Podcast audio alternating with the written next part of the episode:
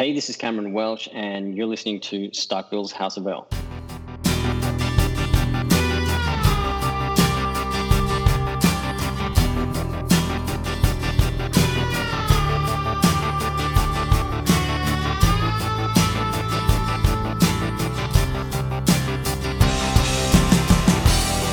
Hey, everybody, welcome to Starkville's House of El. I'm Derek.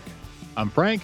And we are delighted, privileged, honored, blessed, uh, whatever you want to call it. Uh, uh, as Cameron Welsh said moments ago, Rao has, has, has shined upon him and now shined upon us to have him on the show. Cameron, how are you doing, sir?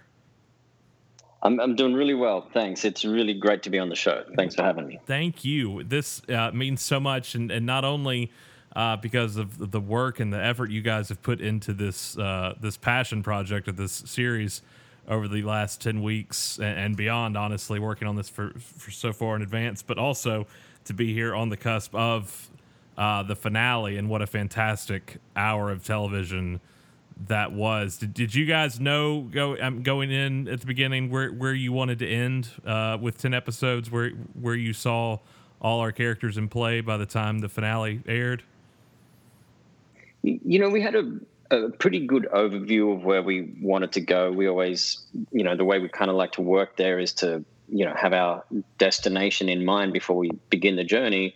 Um, but and, but they're but they're not really, you know, fully formed. You know, we have pretty loose ideas and broad strokes about how we want how we want the season to end um, and but more so where we want the characters, I guess, that where they where, where we want them to end and what their you know arcs are going to be. But along the way, as we get into you know the nuts and bolts of, of breaking the story for individual episodes, uh, things start to change along the way, and it all by the end you sort of we end up getting to the same place. We arrive at the sort of you know the same destination, but we've maybe taken a few different you know journeys along the way to get there uh, another great reason to have you here today is because today of all days, at the time of this recording, season two renewal uh, news. So that is fantastic. Congratulations to you and Woo-hoo! your crew on that. We uh, we could not be happier for you.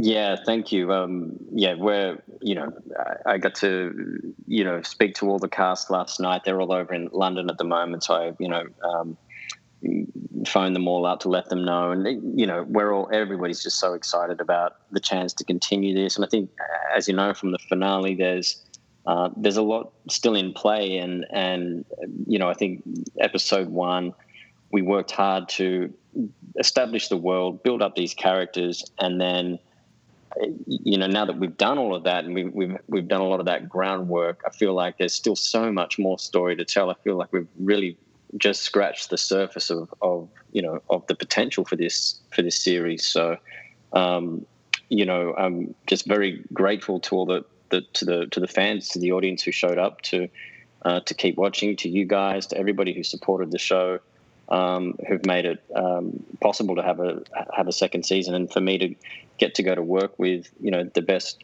cast and crew and group of writers that I could ever hope to have worked with. It's a it, it's a dream job, and yeah, I couldn't be happier. You've garnered. You know, you uh, called it a dream job, and and it's something that I mean, it's certainly Derek, Derek and I are, are, both lifelong Superman fans, and, and it certainly I'd, I'd certainly consider it a, a dream job. Uh, and it seems like so many uh, of the cast and crew uh, that you've managed to assemble around yourself are are really you know big Superman fans. Uh, Cameron Cuffe being, you know, uh, right up there among them. Was that something that was really important to to you and the team you were assembling to have a a group of folks who were really passionate about Superman? Yeah, I think it was Im- important to have that. I, I, I, don't think it was, you know, um, absolutely necessary for, for everybody involved. It it helps. It's obviously helps with, with Cam Cuffe. He's so steeped in in the mythology and he understands the DC world better than you know anyone that I can think of. And uh, and you know, right down to really the spirit of the character and, and, what he really represents. You know, Superman that is, and uh, he he he can. Uh, I mean, it, it's it's it's really is his his passion and and that that's hugely important. I think on the writing stuff, it's it's good to have a mix of people who are uh, who have that knowledge, who who have you know a, a, good understanding of, of the mythology and, and the DC canon. But it's also good to have some people who aren't as steeped in that, who can approach it um, with with a with kind of fresher eyes in a way, and who, who don't don't feel you know weighed down by uh, too much of that, and it and it can be a little you know can free us up sometimes in, in our thinking, and it can help us you know take it take it in differently. So I think I think yeah, it's good to have a balance. I think it's really important to have those people. I think either either way, whether you have a deep love of, of Superman and that mythology, I think the most important thing is to have passion for the thing that we're doing right now. You know, and that's that is something that's hundred percent across the board from you know all the writers we have and our, our cast and crew. Everybody is really invested in the show uh, and and what we're doing. Everyone's bought into the, the vision of the show and what we're striving to achieve with it. Uh, I want to talk a little bit about the inception of the series because um, the original pilot. I mean, I, how much did what you guys originally shot differ from from what we got in broadcast uh, that time later? There was there was a fair a fair bit of difference. I'm trying to think now. I would say I would say close to maybe even half, fifty percent was of the pilot that went to air uh, was reshot, which is not uncommon. You know, um, pilots by by nature are. Um, you know, an educational process. I think in, in in a lot of ways, I think that they help us figure out what's working and what's not working, and you know what tonally what you want the show to be. And and uh, and I think we learn a lot. Um, I think a lot was learned from the original pilot. And I think what we took away from from that experience and I think really put us in good shape to um, to make make some adjustments. And I think the adjustments we made uh, really paid off. And I think they really gave us a lot of momentum going forward into the into the season. Is there a, a, a brief uh, synopsis you could give us of, of what that original pilot kind of looked like? There's a there's a shot that, that we got in some promotional materials early on that Frank and I have, have argued about for well over a year and a half now, and it, it's it's it looks to be like Clark's glasses and a license plate mm-hmm. and several things on a table, and we, we've constantly bickered about what that could have meant in the original context of the pilot. Yeah, yeah, that you know that was um, that they were items that were found in the fortress. So uh, honestly, the the the shape of the story didn't really change that much. We we introduced the Adam Strange character. That was the biggest change, really. Um, but the fortress, the fortress set that we had in the original pilot was was changed. The original pilot was shot in Serbia and when we went into series, we we relocated to, to Belfast, and and that's where we, we, we shot the rest of the series. So in in that relocation, uh, we didn't bring all the existing sets from the pilot, and one of the one of the new sets uh, was the was the fortress. So that that set was reimagined and and you know redesigned, and um, as such, everything that had previously been shot in that set was reshot. Um, and part of part of what you would have what, what, you're talking about the the license plate that would have said um, you know Kansas and and yeah the, the, glasses. They were sort of items that were kind of on a, a, workbench I think in the original Fortress and the camera sort of panned past that as as a you know in some kind of developing shot onto um, Seg I think it was as he was sort of exploring the Fortress for the first time. And it was a little bit of a kind of a you know just some one of those Easter eggs, and there's plenty of them throughout the throughout the season. Much like the we see the Black Mercy in um, in the Fortress, and the idea was just just to suggest that, and we get a sense of this now in in the finale that you know the Phantom Zone and that and the technology around the Phantom Zone um, allows you know people to to travel it, it doesn't it doesn't um, it doesn't follow the the normal rules of space and time and uh, so the suggestion was that uh, somebody had traveled into the future obviously to you know to Smallville and perhaps even to Metropolis afterwards, and just to give a you know just to give a bit of a, a kind of a, a, tease of, of the potential of the Phantom Zone. Um, we and, and we we sort of obviously we, we get into a little bit of that in in in the finale when we when we see um, when we see Val return.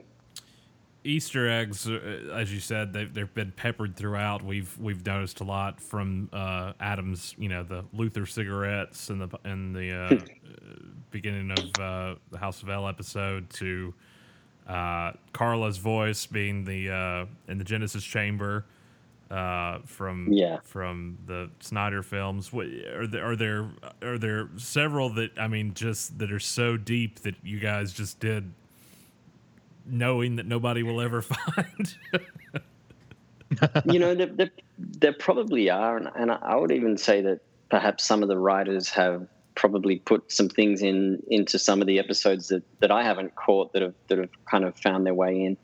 Um, but but uh, you know it's it's that kind of fine balance as well where it's it's fun to kind of do that stuff but I also feel like you know, if you're gonna if you if you're gonna do those sorts of things, then they they sort of deserve a bit of a payoff, you know. Um, otherwise, they they I don't know. Sometimes it's fun just to have them, but uh, you know, if, if, you're making too much of them, they can take you out of the moment and or, or give you give a false expectation. You know what I mean? So. Um, yeah, it's it's it's a fine line. Um, yeah, but I, I, would say that a, a lot of a lot of the things that a lot of the Easter eggs that you know that we've you know set throughout this series will or throughout the first season I, I, think will pay off in in series in some way there's i don't there's there may be a couple that have slipped by me but um, those those that haven't uh, were not accidental and they're they're um, in some way teeing up something that we have planned in the future you know, one thing that Derek and I have talked a lot about all, all season long is how much of a powerhouse all of the women on this show really are, and, and you know, in yeah. many ways, uh, they they're they're some of the strongest and and most incredible characters on this show. Was that something really important to you and and to the writers you know, to to really have these women be sort of carrying so much of, of, of what's going on and making so many of the the pivotal decisions that move the series forward? Absolutely, um, and I, I, would say that the, the, women on screen are in some ways a reflection of the you know the women behind the scenes, and you know we have a you know powerhouse uh, women in our writing staff, uh, the executives who who we work with at, at the studio, and um, they they've helped really really shape the series to to what it you know to to become what it is, and it and it's it's not by by accident. I think that you know it's it's perhaps tried to say this, but representation it, it really does matter, and I think you have to be you, you can't just hope that it um, occur you know that it just sort of finds its way in there somehow organically. I think you have to purposefully um, work toward it. You know, if if it's something that you really believe in, and uh, and everybody, uh, every, every one of the creatives involved in this show believes that it that that, that is important. So yeah, it's it's very much by design. It's it's something that we're um, that we'll continue to try and do, and and it's something we're you know proud of having achieved so far. Do you guys know when you're going to be back in the writers' room for season two yet? Yeah, we'll be we'll be um, back in there next week. Oh wow! awesome. yeah, yeah, yeah. We're getting getting straight into it, so we're all you know very very excited to get back into it. Um, you know, as you know, with with the with the finale, there's a lot of a lot of threads that we've sort of you know left open, and um, there's a lot of a lot of directions we can we can go now. And while we've discussed those things, there are still a lot of you know still quite a lot of of areas that we that that's that's still just kind of open to us that we have to figure out and, and really you know work out the, the best way to go. And that's that's the fun part of it is you know obviously is getting in there with everybody who's so invested in the world and the characters and and starting to make those decisions and and seeing where they lead. After watching hope uh, episode 9 i i of course, I had the utmost trust in you guys the, the past nine hours previously, uh, seeing what you could pull off uh, in 42 minutes. But uh, I, I was I was really trying to figure out how you were going to tie up so many things in in the Phantom Zone. Yeah. There was so much going into that finale that had to be addressed, and from uh, the pacing to the acting to the writing, everything really paid off in that final hour.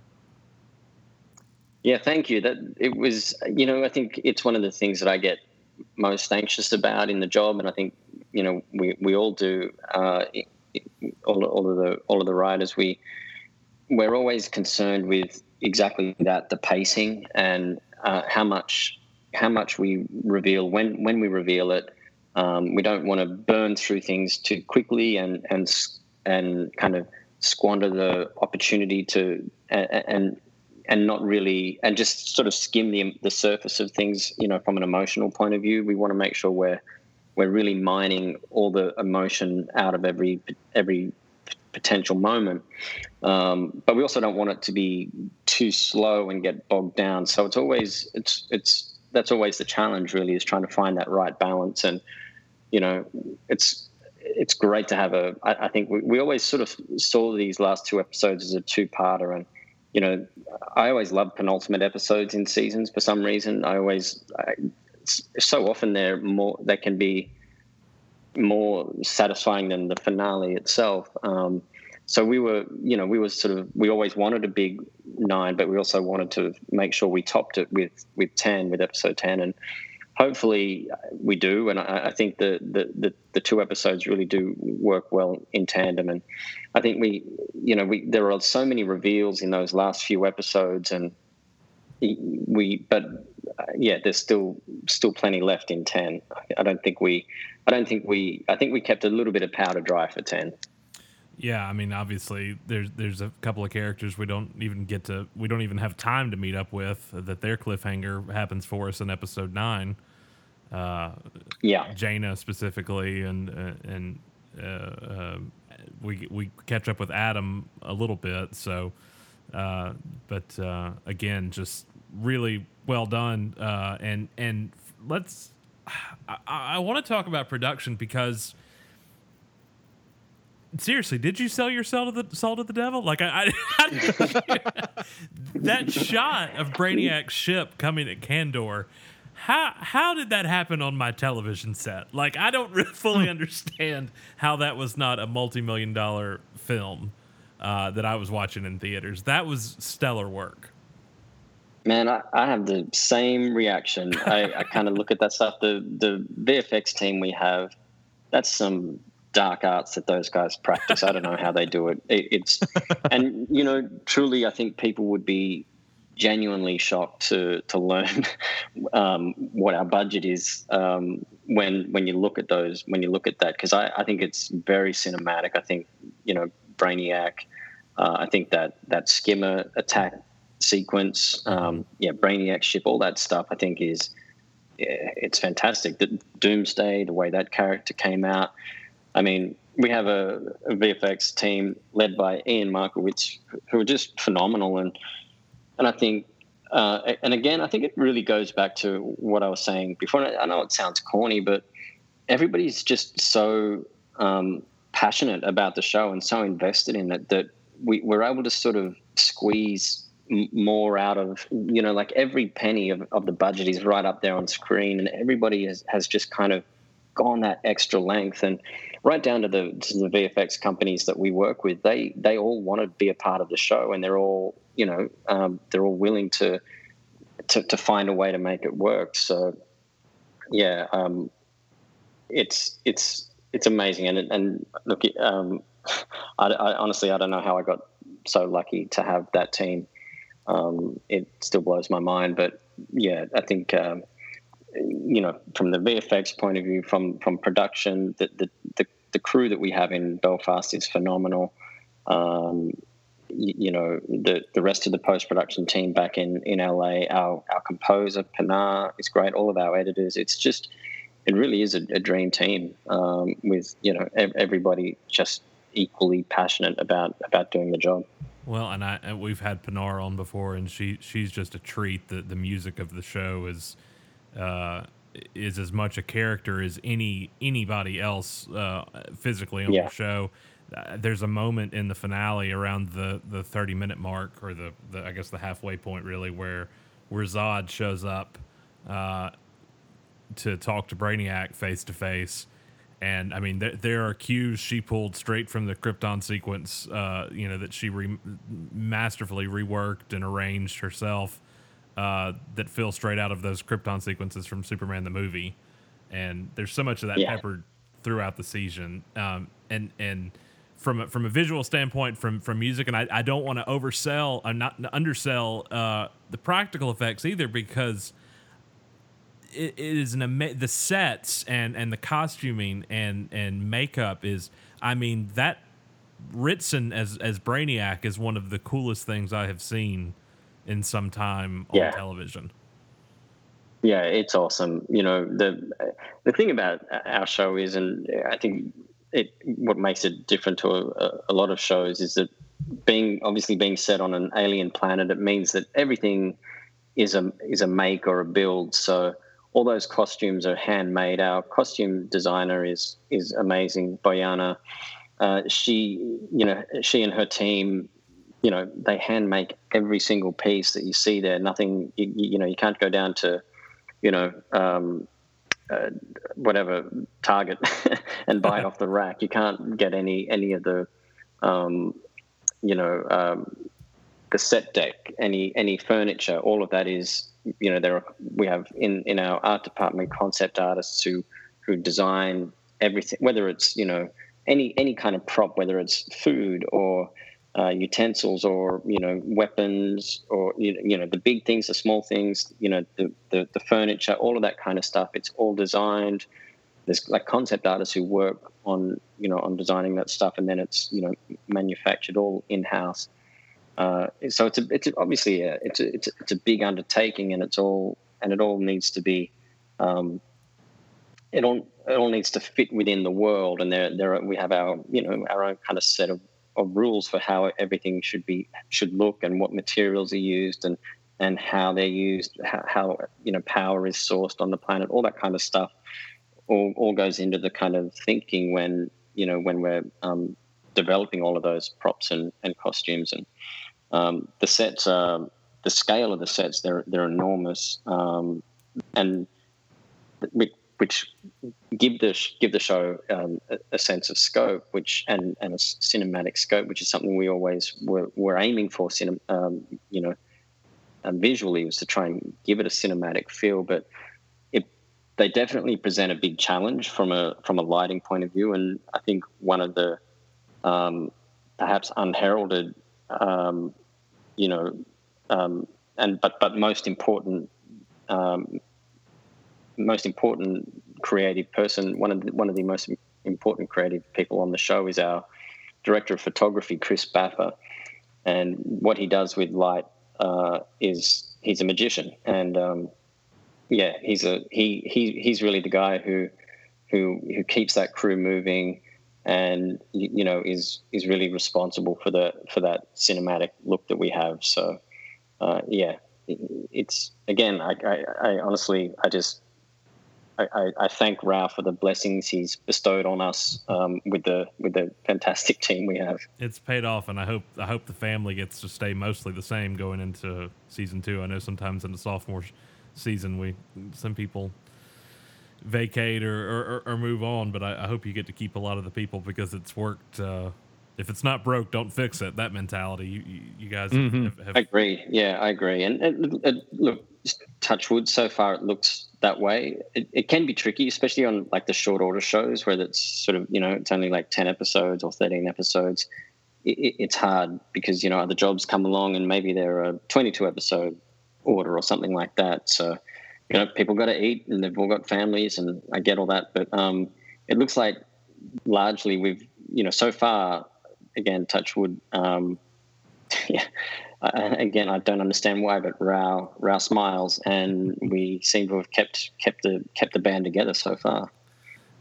the uh, I, wanted to touch on the mythology, and of course, we'll speak later on more about the uh, the season finale specifically. But the mythology you guys have set up, obviously, when season two renewal came out today, when that news broke, a lot of people keep using that word prequel.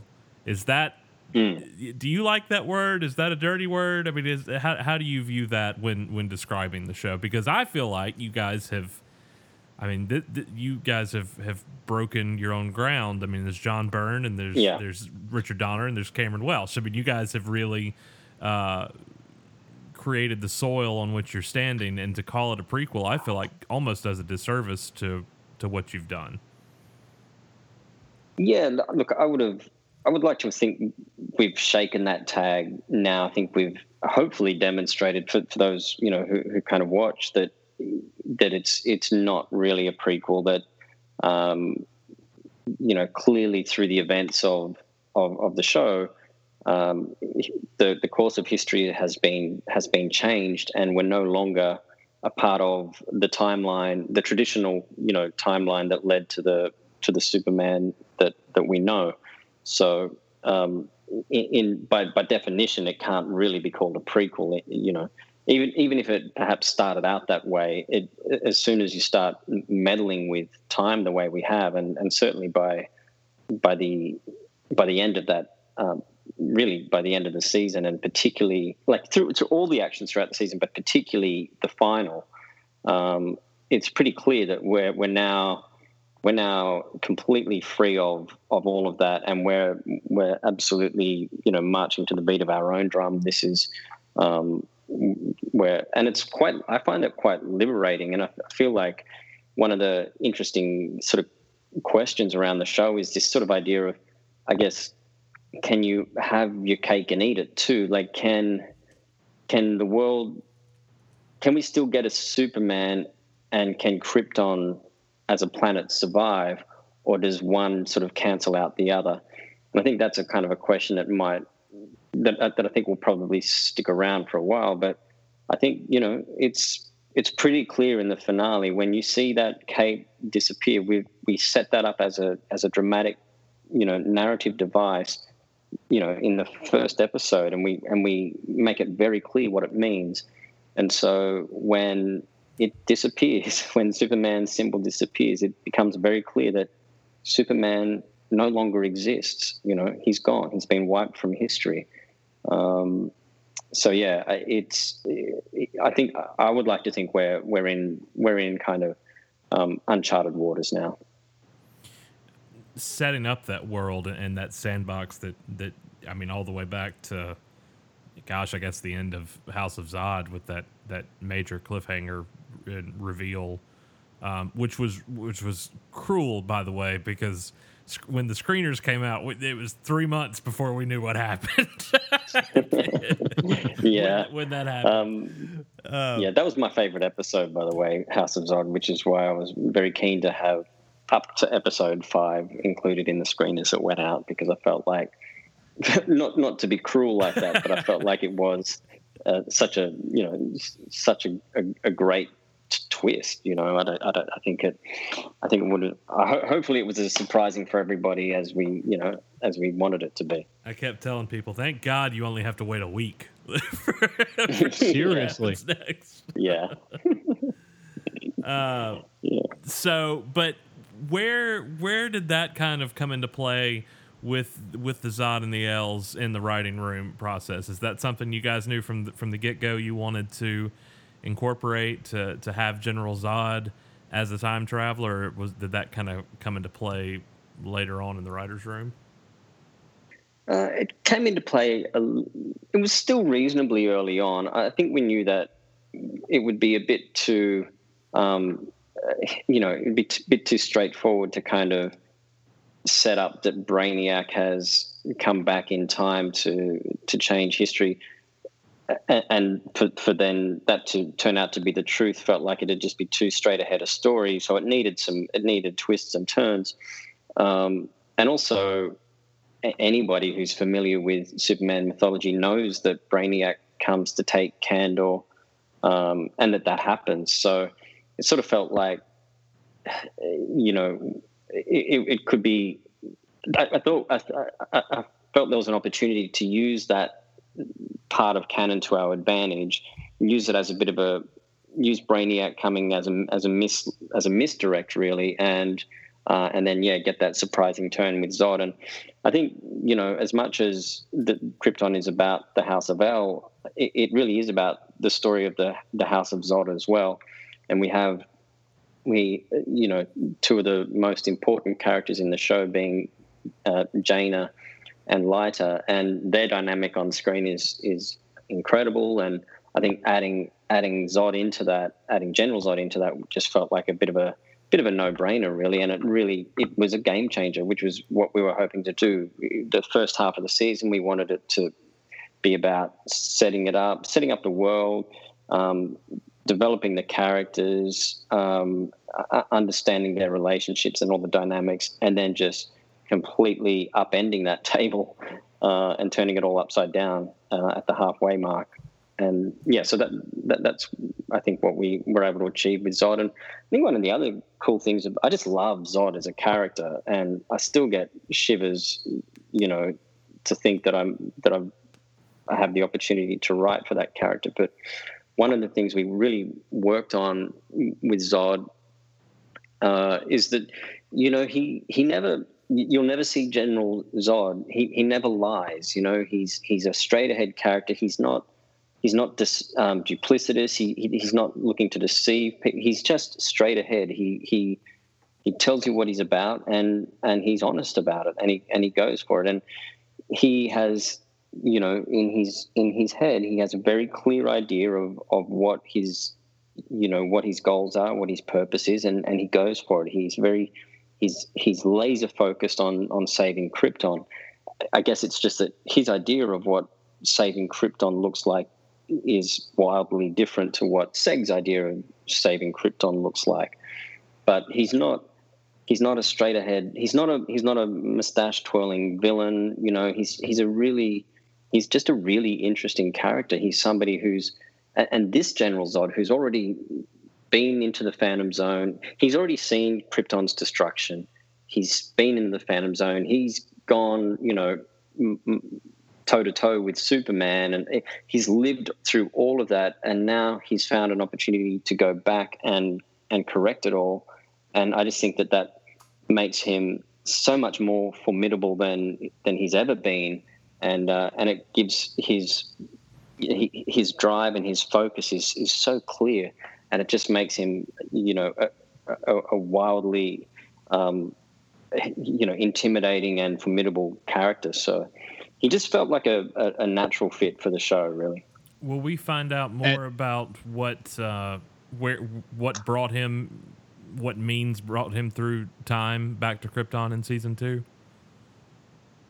Well, I think we we get a I think we get that in um, in in in the finale, I think I think we sort of explore that, and I think that's is hopefully clear enough. We we still we'll, we'll discuss it like like everything everything's sort of on the table, I guess, for season two. But I think um, what will be interesting is to I think by the end of you know by the end of this season, the finale, we see that Krypton is uh, is under Zod's control, and it's the the one thing that he was unable to do you know, first time round, he he attempted a coup. It was it was stopped by by Jor-El, or you know, depending on which version you, you go with, it, it the, the, coup uh, didn't didn't work, and he ended up in the Phantom Zone, and so he never got to lead Krypton as such. In in our show, by the end of the by the end of the finale, he does. He's now a um, the a military dictator. So now having an op- we, we now have the opportunity to um, to Im- imagine and and to realize a world where General Zod, a, a, Krypton where General Zod has has done it. He's saved Krypton from destruction, and he is now its its you know supreme leader. Uh, that that's pretty pretty interesting stuff, I think, to explore.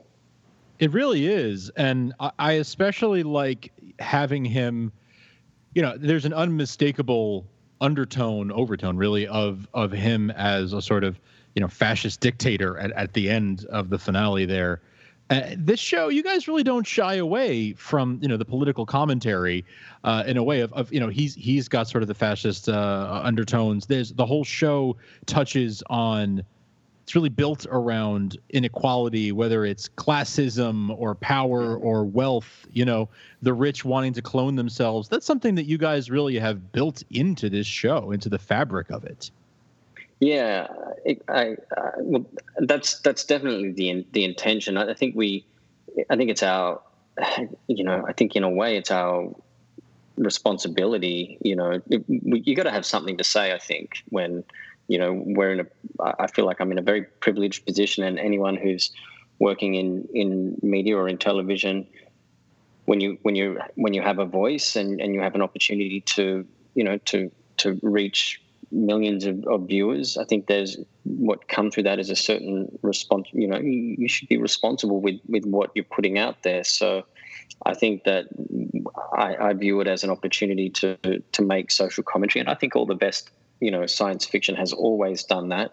Um, and uh, you know, uh, we're a we, we, try not to make it um, too overt in, in a way. We don't want it to be at the expense of entertainment and, and good drama. I think we want to we want to have it baked in there organically. We don't want it to feel preachy, and you know what I mean. We don't want it to turn people off. But I think again, I think it's part of our responsibility is to sort of hold up a bit of a mirror to society without necessarily making sweeping judgments. You know, I think we can kind of leave that to the audience, but um, but certainly just to kind of reflect some of the issues that we're dealing with in in life, whether it be you know some of some contemporary issues that we're dealing with, or or historical issues that we've we've dealt with in you know in the past that we're perhaps in danger of repeating.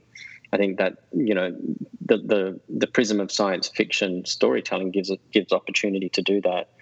Um, I think in season one we explored a world of of a theocracy, you know, and the and of an extreme of, of extremism in, in religion and and what and what a kind of uh, uh, uh you know what a world under under such an extreme theocracy could could look like. And I think in season two we'll we'll get to see um, a, a, different version of the same of, of an oppress of an oppressive you know government. So and part of part of all of that go, speaks to this kind of idea that I've always found really interesting, which is, you know, what makes Superman Superman. You know, he's obviously he never he you know how depending again on on, on what version you go with, he really was never a part of Krypton. He he was kind of born, you know.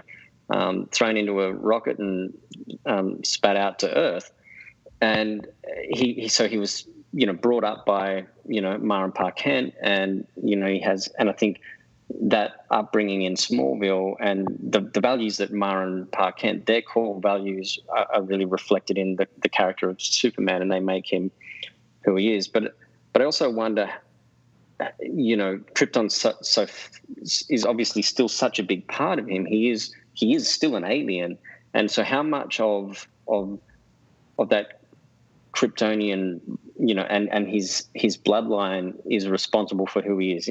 In other words, how much of it is of Superman's character can be defined by nature or nurture, and so that kind of leads me to think, well, if if if there's if there you know if it's equal measures, let's just say for for the sake of argument, then what kind of world must Krypton have been to birth a, a being such as as Superman? You know what what kind of society and, and culture would that have been? And what we've seen on screen so far seems, you know, a, a far cry from from what you would expect, and that's again by design. So because it gives us somewhere to go in in the story, I think that in order for if if if we are going to get to a place in in the story where somehow Superman is is eventually born then it seems that Krypton needs to undergo some kind of a social revolution and, and sort of usher in some kind of new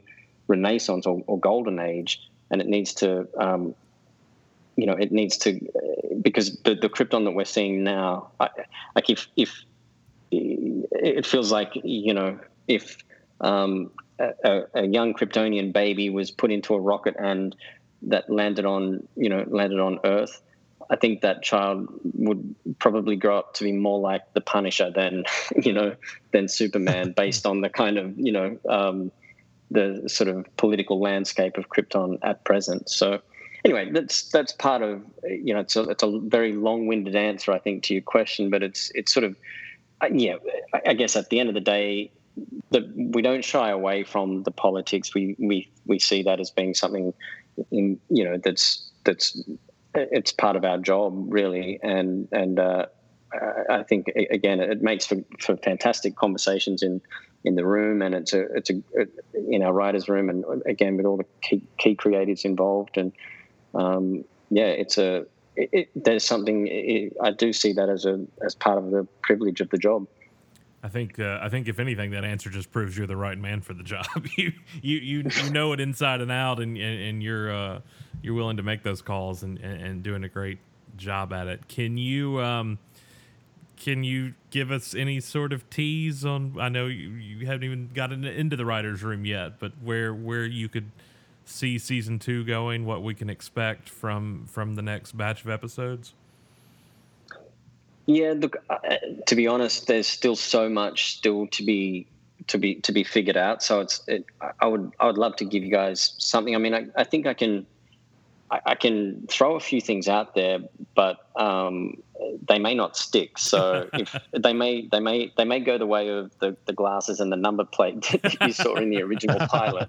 But I'll, I'll, I'll throw a few things out there anyway, and it, it might be a bit of an interesting exercise to kind of revisit this, you know, in a year's time and see how much of it actually landed. But um, one of the things I'm interested in doing um, you know, structurally with the show, I think what, what could be interesting is is to sort of uh, do a bit of a time jump. Um, I think we, you know, in the finale we we end.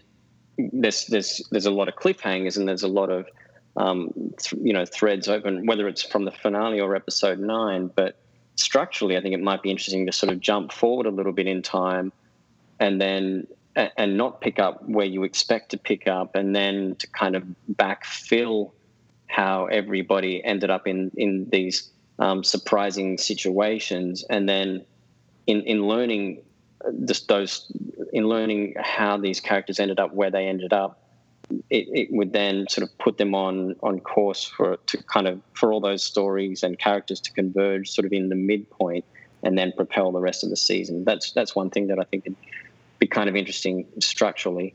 Um, but I think in order to pull that off, you, you, I think we really need to be very clear on on where we're going with the season. You know, um, which will always be the intention, but it, it's it's hard to. I think it's hard to try and pull off a, a, a non-linear narrative structure unless you are, you know, absolutely clear on what the end point is.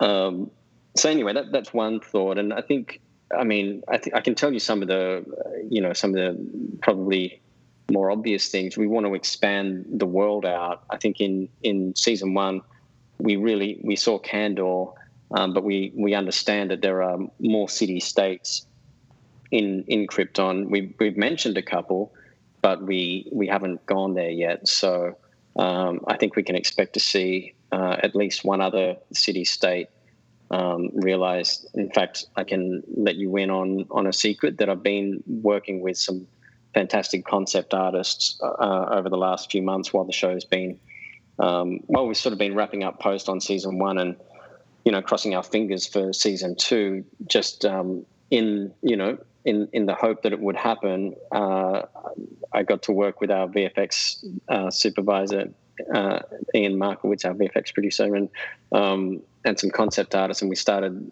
putting together some concepts for for Kryptonopolis. So that's a city we would like to explore in in season two. So um, I think that gives. I think what we're looking at so far visually is vastly different to to Kandor. Uh, it's still under a protected dome, but whereas Kandor was the way we sort of envisaged it, it was you know like on an old. It, it used to be, I guess, a mining town, which accounts for its topography and and those kind of shafts and ravines and crevices. Um, but then it was sort of built up in a like vertically, like a kind of a Manhattan. And while it doesn't, relatively speaking, doesn't have a massive, um, you know, you know, land area, it's very densely populated. And what we're sort of looking at with Kryptonopolis is something much a much larger land mass that that doesn't have that same Manhattan feel. That's not as, I guess, um, you know, urban kind of. Uh,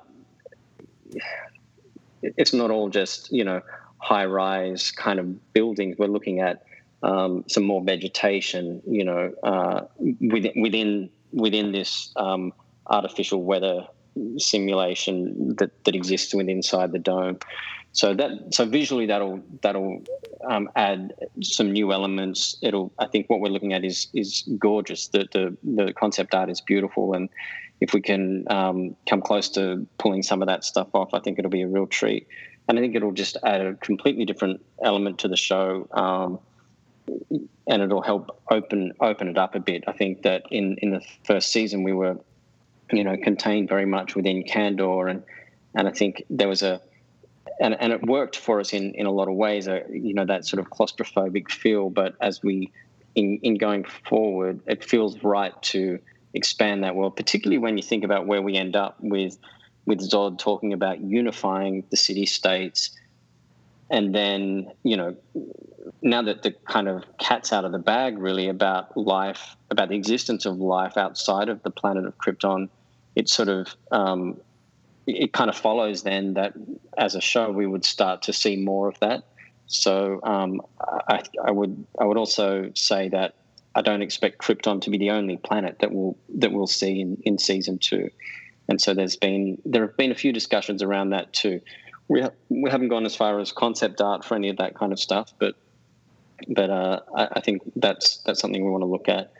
Um, I think the I think you know we can say for sure that Brainiac will be back. Um, obviously, Doomsday um, will be a big part. Um, I think what what I think will be really interesting to play around with is the idea that for the for really most of the first season, um, we we were dealing with the threat of Brainiac, and we had our hands full, or our heroes had our had their hands full, just dealing with um, the Brainiac Sentry um, and he, you know, pretty much decimated the city of Kandor in, in many ways. He wiped out the Sagittarii, uh, you know, or a lot of them, and and kind of just had his way with the whole with the whole city. And he was just, you know, he was just like the entree. Uh, or, or, the sorry, the, the starter before the before the main meal arrived in Brainiac, and he really only arrives at, at the end of nine, and uh, so there's I, I think there's what, what we've seen is that as formidable as what we had to deal with in the first season was, we're we're, nowhere near um, we're nowhere near sort of the, the, threat level of what Brainiac truly represents, and so I think that's what we're going to see more of in season two as well. So um, that that should be fun. Um, that with Doomsday, that's that's a lot for our guys to handle.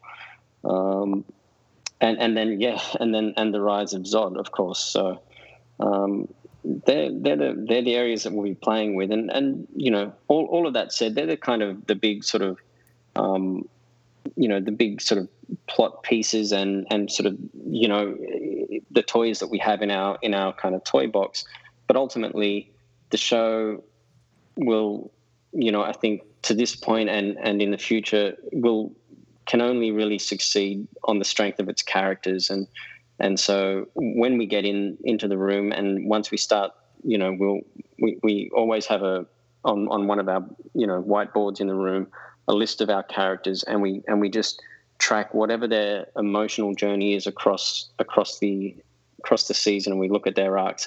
And they will they will really drive the narrative. So we'll we'll look at where we left off where we left our characters at the end of season 1 and we'll look at uh, where we can take them in season two and you know we'll let them really drive story one thing's for sure one thing's for sure uh, you know no matter no matter what you guys are going to continue to turn our expectations on their heads that was something you did all throughout season one and i very much very much look forward to having my mind blown throughout season two with like they can do that yeah, yeah. No, thank you. That's that's. I think that's again. It's one of the, um, you know, one of the, the the things that I love so much about the job is that yeah, we we are, we have the the blessing of you know we work with with Geoff Johns who's incredible and he he just you know whenever we sort of get a little concerned like are we is it going to be okay? Can we really do this? It's like yeah go for it. Where we have the support of of the studio and the network and, and DC to to really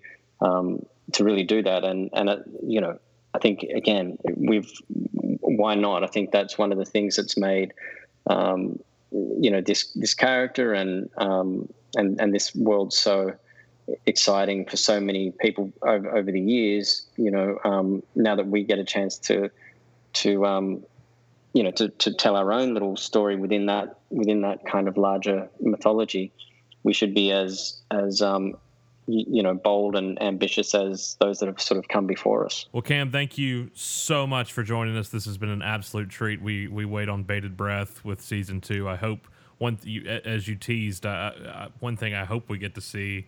Obviously, for our for our hero is the interior of the Phantom Zone, and we get Seg out of there and back on Krypton.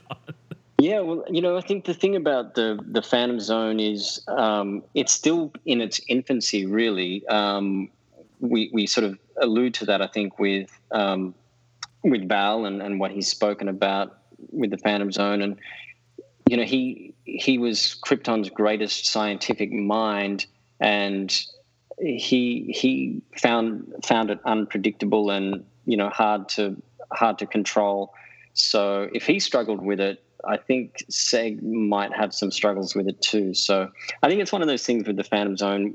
We we feel like it's um, it's a it should it should be very a very dangerous and you know it's an awesome power um, and piece of and kind of technology that that is enigmatic and and it should never be easy and it shouldn't be it shouldn't really we don't want it to become the solution to um, our our problems you know when we're creating obstacles for our characters in a in a you know in a dramatic sense. We don't want to just kind of use the phantom zone as a kind of a um, get out of jail free card, you know. So if if it ever becomes a if it like we see in the in the finale, um, while it might um, it, may solve a problem, it creates another set of problems in its in, in another way, and I think that's the.